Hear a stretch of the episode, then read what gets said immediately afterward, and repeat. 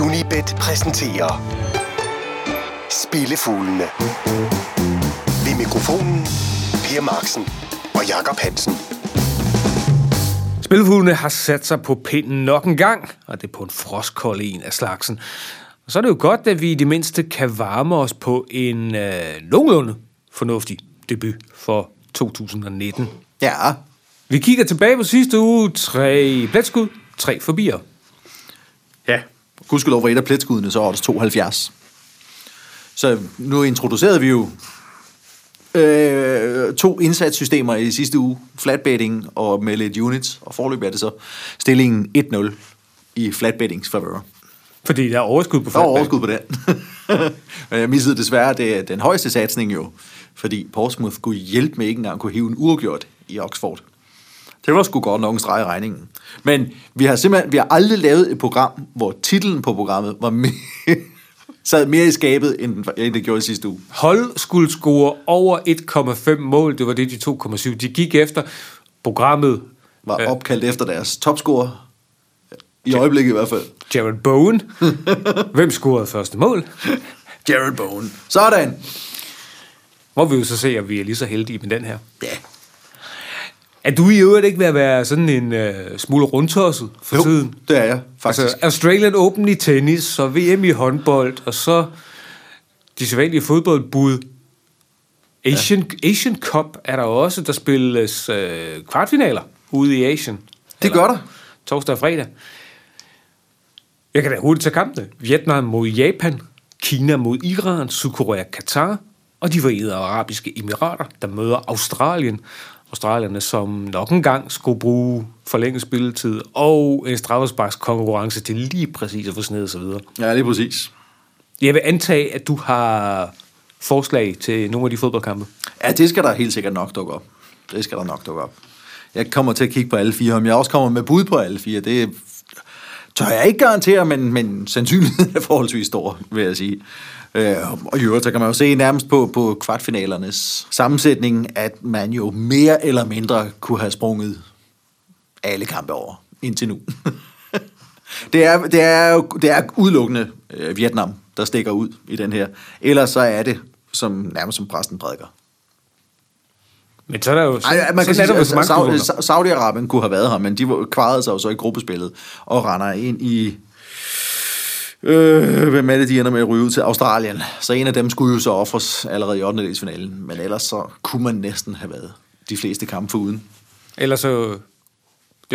Måske er det meget godt, at Saudi-Arabien vælger at forlade turneringen, fordi ellers så kunne vi jo ende med at stå i den der spændende situation, at nogle lande, som i hvert fald rent politisk ikke bryder sig noget om hinanden, de kunne ryge. Saudi-Arabien kunne være røget ind i deres rigtig fine venner fra Iran på et tidspunkt, eller deres endnu bedre venner fra Katar. Ja, nemlig. Ja, det kunne have blevet en semifinale der. Saudi mod Katar. Det kunne jo nok have været interessant på mange planer. Ja, det kunne være blevet spas. Og så kan man jo så se, man så jo, hvad turneringskonstruktionen, hvad effekt den havde ved, at de udvider den til 24 nationer i den her omgang. Fuldstændig absurd i den her region, hvor der under ingen omstændigheder er vel nærmest bare 10 nationer, der har nogenlunde samme niveau. Efter de 4 af de 6 bedste treer vil jo gå videre, og efter de første 2 kampe i alle grupper, havde 4 af de bedste træer 0 point. Det vil sige, der lå 2 træer, som lå til at gå videre, fordi de simpelthen bare var mindre dårlige end de andre 2 træer med 0 point. Absurd. Så det her med, at slutrunder i Europa, på verdensplan, i Asien, at de partout skal udvides for at få flest mulige hold med, er ikke nødvendigvis en god idé, når vi taler kvalitet. Nej, det er det ikke. Det er ikke til gavn for kvaliteten. Nej.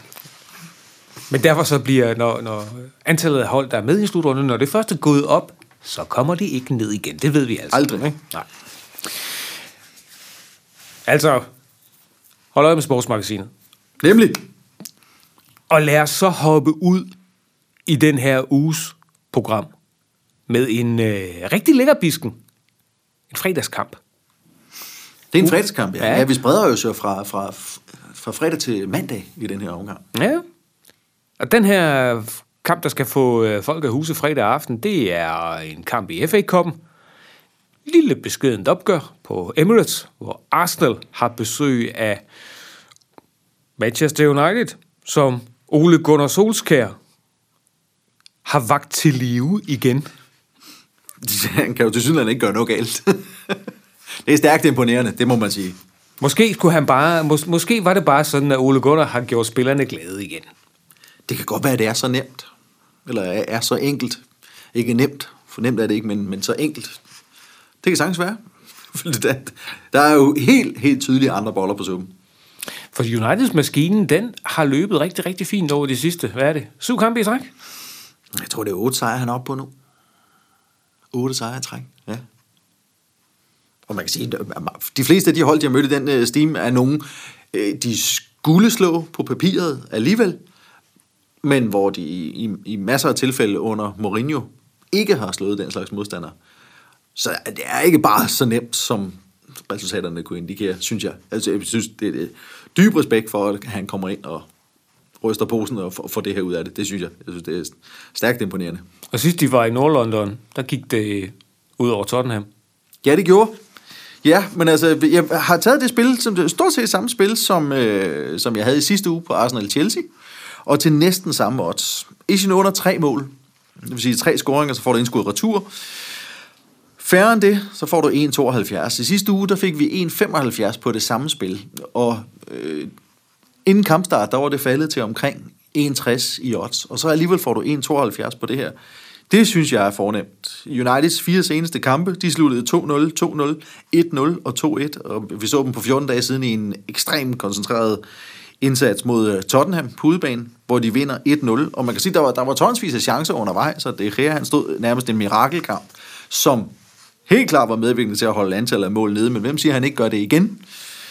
Og vi har lige set Arsenal spille 2-0 mod Chelsea i en kamp, hvor de leverede en fantastisk koncentreret defensiv indsats, kommer foran 2-0 inden pausen, og så bliver den kørt hjem. De har 5 hjemmekampe i denne her sæson mod de øvrige top 6 hold, og 4 af dem havde højst 2 scoringer. Og så man kan jo anføre, at det ikke er længe siden, de spillede 2-2 på Old Trafford, men der er sket en del med begge hold i mellemtiden. Især med United og deres modstandsevner. Og så skal vi tilbage til sæsonen 07-08 for at finde 2 opgør i træk mellem de her 2 klubber, der havde mere end 3 kasser. Arsenal tabte 2-0 hjemme til Manchester City, spillede 1-1 mod Liverpool, og så var der en festforestilling mod Tottenham, men 17 dage senere så møder de hinanden på samme bane i Carabao Cup, hvor Tottenham vinder 2-0, så. Og det er en vigtig kamp for begge to, for det er måske deres største chance for et trofæ. Så det vil undre mig, hvis ikke de går ind med en koncentreret indsats begge to her. Og så tror jeg altså ikke på mange mål. Jeg synes i hvert fald, at oddset er mest fristende på, at der ikke kommer mange mål. Og stadigvæk. Pengene retur, hvis der skulle falde 3. Nede fra London, så tager vi en stik fugleflugtslinje et godt stykke nordpå. Og vi havner selvfølgelig i Skotland, og vi skal faktisk til et hold, der snød os i sidste uge. Og nu vader du simpelthen tilbage til en bevislig fuser, når Annan de møder Peterhead i den skotske League 2. Er du rigtig velforvaret, Hansen? Sandsynligvis ikke, men det er jeg bare ude en personlig vendetta. Det vil jeg sgu ikke finde mig i, det her. Nej, må det være nok. Må jeg bære min himmelblå? For jeg mener ikke, at min... som du siger, vi spillede imod Anani sidste uge. Og jeg mener ikke, at der kunne pilles noget ved min begrundelse for at spille imod Anani. Den gik bare ikke hjem. Lad os nu bare lige opsummere begrundelsen. De ligger nummer 4 i tabellen og havde indtil sidste uge spillet 6 kampe mod de 3 hold, der ligger foran dem i tabellen. 2 mod hver. Og de havde tabt alle 6. 7. gang viste sig så at være lykkens gang for dem, da de formåede at vinde i Edinburgh. Men kan man så pludselig regne med, at de på stabil basis kan levere mod de bedste? Det vil jeg godt teste af, når de nu møder Peterhead, som takket være Edinburghs nederlag i sidste uge har overtaget førstepladsen i rækken. De er point med Edinburgh, og med en kamp i hånden og med bedre målforskel. Men de missede den direkte oprykning i sidste sæson med den snæverst mulige margin, Så de ved godt, at selvom det lige nu kan se ud, som om der er masser af kampe tilbage i sæsonen, så kan alle kampe være vigtige, og det kan vise sig jo at udgøre en forskel, hvis de rent faktisk kan levere mod hinanden, når nu deres direkte konkurrent om førstepladsen ikke kunne. Og jeg tænker, at også når nu de har fået sig en advarsel i sidste uge ved at se, at hinanden kunne rent faktisk mod tophold, så er man ligesom advaret. Hinanden har ikke vundet 2 kampe i træk siden oktober. Peterhead har 10 sejre i deres seneste 12 udkampe i ligaen. 9 af de 10 sejre var med mindst 2 overskydende mål. De har 6 sejre og en uafgjort i deres seneste 7 opgør mod hinanden, og vandt 3-1 i deres seneste besøg på Gallagher. Derfor en Asian Handicap -1. Det giver odds 2,55, hvis de vinder med mindst 2 overskydende mål og 1 skud i retur. Og vi glemte jo at sige 1 unit på Arsenal-spillet, 2 units på den her. Der. Og efter den... For dem, der ikke er til flatbinding. Til den arige svada, der skulle gå ud over Annan. Så forlader vi den britiske ø og hopper ud på vores europæiske rundtur. Spillefuglene fra Unibet. Jakob Hansen og Per Marksen. I sidste uge, der leverede kampen fra den hollandske æresdivision det absolut ønskede udkomme.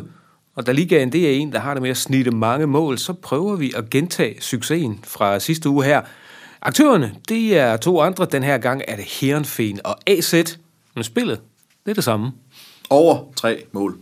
Og til 1,72. Altså, det var jo ikke ligefrem kedeligt at følge Heerenveens sidste kampe frem mod årsskiftet. De lukkede med at spille 0-3, 3-1, 5-1, 2-3, 3-1 og 4-2 inden den lille måneds pause, de fik hen over nytår. Og så åbner de så med at tage til Amsterdam og besøge Ajax og spille 4-4. I øvrigt til gentager de jo måske festen torsdag aften, hvor de spiller, i den her uge, hvor de spiller pokalkamp mod Ajax på samme stadion. Og hvis det viser sig at være en lige så hård duel, så er de måske ikke helt på toppen søndag eftermiddag, når de møder AZ. Og i forvejen sidder markeringerne er jo tydeligvis løst. Og AZ, de åbnede året med at vinde 3-0 over Utrecht, og de har også spillet cupkamp i løbet af ugen, men allerede tirsdag, som de vandt sikkert 2-0, så man kunne også skille mod totallet, der i talende stund giver os 2-0-4, hvis nu Heerenveen havner i et nyt drama mod Ajax torsdag aften. Jeg vælger lige nu at fokusere på måljagten. De seneste 8 ligakampe i træk mellem de her 2 havde mindst 3 mål. 6 af de 8 havde mindst 4 mål. De spiller helt tydeligvis ikke anderledes på nuværende tidspunkt. Så et hollandsk målorke til 2 units. Yep. Og så hopper vi lige hen over grænsen, fordi vi skal til den tyske Bundesliga. Fortuna Düsseldorf har besøg af RB Leipzig. Og vi kiggede mod mål i det hollandske. Vi kigger efter det stik modsatte i det tyske. Præcis. Under 3 mål. Det giver os 1,63, og dermed kunne man sige, at oddsene indikerer, at man forventer mål i det her opgør. Måske ikke helt lige så mange som i andre Bundesliga-dueller, men oddsene hælder stadig mere i retning af, at det bliver målrigt end målfattigt, og jeg tager chancen på, at det bliver det sidstnævnte. Fordi Fortuna har spillet 9 hjemmekampe. Og de 9 kampe kastede et snit på 2,77 mål af sig. Nå, sidder Per så og tænker, så må det jo være på grund af RB, at man forventer mange mål. De har spillet 8 udkampe, og de 8 kampe snittede 2,25 mål.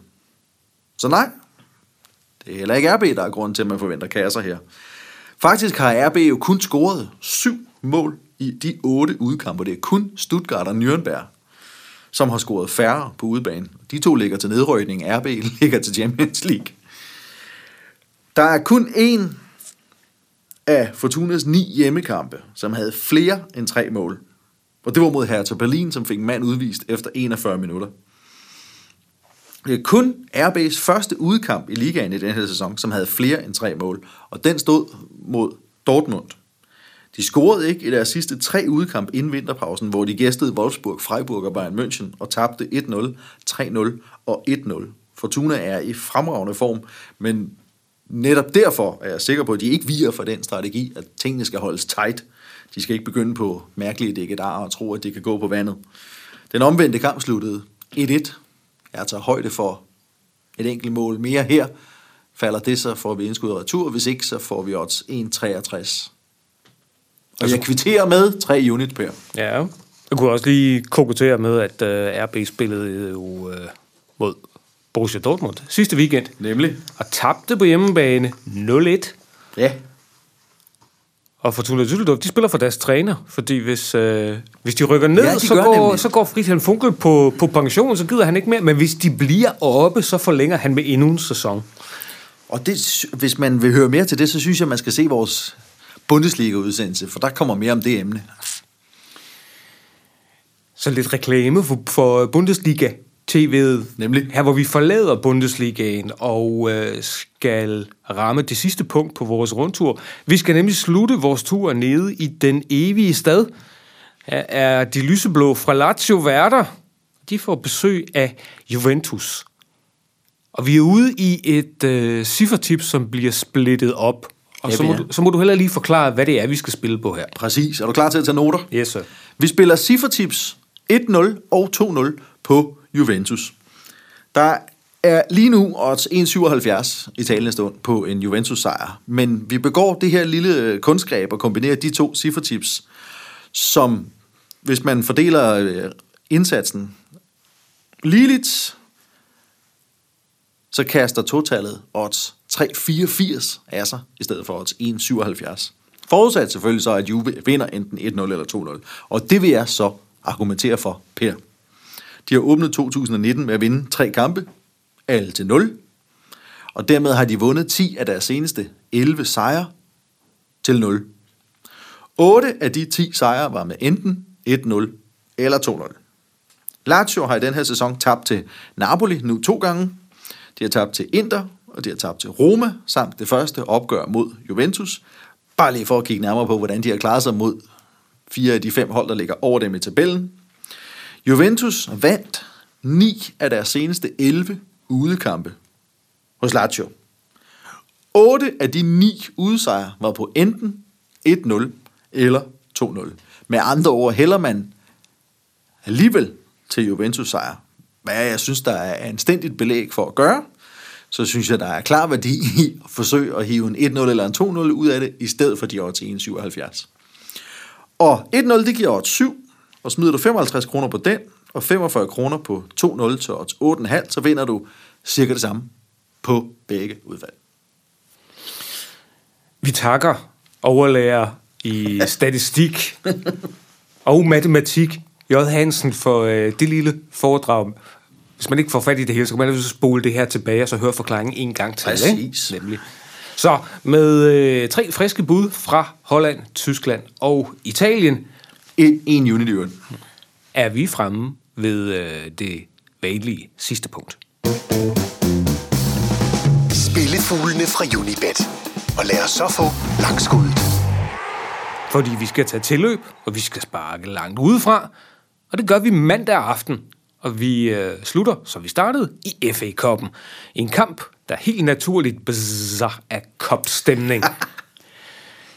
Den ene af klubberne, den var senest på programmet i episode 40 af vores lille omgang her. Vi er i det nordvestlige London, hvor Barnet FC, de hører hjemme. Og i episode 40, der spillede vi dengang Barnet i en ligakamp mod Newport. Også som et langskud. Vi skulle have dem til at vinde med præcis 1 mål ved den lejlighed. Og hvordan gik det, Hansen? De vandt 2-0. Selvfølgelig gjorde det. Yep. Nå, The Bees, som de kaldes, de har naturligvis hjemme på den stadion, der hedder, wait for it, The Hive. De får besøg af Brentford under ledelse af Thomas Frank. Og du var vild og blodig flere dage i forvejen, og insisterede på, at vi skulle have den her kamp mellem Barnet og Brentford med. Hvorfor er det, vi skal det? Fordi det er The Bees mod The Bees i en kamp, der afvikles på The Hive. Det er simpelthen for sjov. Og du skal ikke bilde mig ind, at det ikke er grunden til, at den er blevet den eneste mandagskamp, tv-kamp, fra FA-koppen. Der var jo større hold, man kunne have valgt til at lægge til den mandagskamp. Men det er da bare for sjov. Men der er ikke så mange åbenlyse one-liners. Ej, det er der simpelthen ikke. Så den skulle vi selvfølgelig have med, Per. Selvfølgelig skulle de to klubber trække hinanden. Og det er da bare sjovt, at FA-koppen kaster sådan en historie op. Så når man så oven i købet kunne finde belæg for et spil på den, så synes jeg simpelthen, den hørte hjemme, og den skulle være med. Man kan jo streame den ind på Unibet.dk, hvis man skulle være så inklineret. Men nogle spændende forestillinger, det er der ikke lige fremlagt op til, vel? Eller måske netop. Eller fordi spændende, det jeg mener, det er ja, målrigt. Ja, for jeg tror ikke, det bliver målrigt. Vi satser på under 2 mål. Det giver odds 3 i talende. Det kunne jeg godt tvivle en lille smule på, kommer til at stå til kampstart. Barnet har været igennem 5 kampe for at nå så langt i turneringen, og så må man konkludere, at så vil man gerne ofre kræfter på Cup-turneringen. De har slået, altså de ligger jo selv i National League, den 5. bedste række. De har slået Bristol Rovers fra League One, inden de sidste runde overraskede stort med at vinde på udebane over Sheffield United.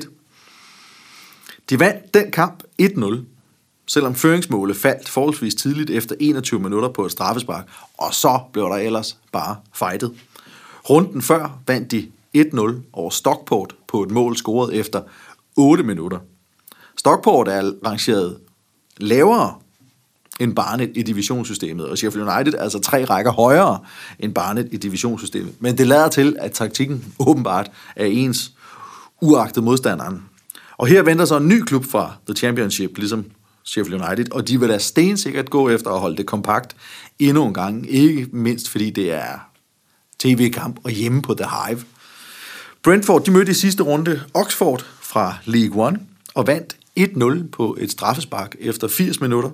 Sidste år røg de ud af koppen i 3. runde, altså deres første kamp, hvor de mødte Notts County fra League 2 og tabte 0-1. Ifølge Thomas Frank, så går de efter et lille cup-eventyr, og de kan jo ikke klage trods alt over at have trukket en modstander fra National League i den her runde. De kunne have trukket, at de kunne faktisk have trukket 5 af top 6 holdene fra Premier League. Så hvis man går efter et cup-eventyr, så må det være alt andet lige nemmere at møde et hold fra National League end fra Premier League. Men de vil også gå ind til kampen med respektfuld skelen til, at Barnet rent faktisk har slået tophold fra The Championship ud. Så jeg tror, det bliver en kompakt forestilling med få mål. Og vi kaster 2 units efter det års 3, Per. Asian under 2 kasser. Nemlig.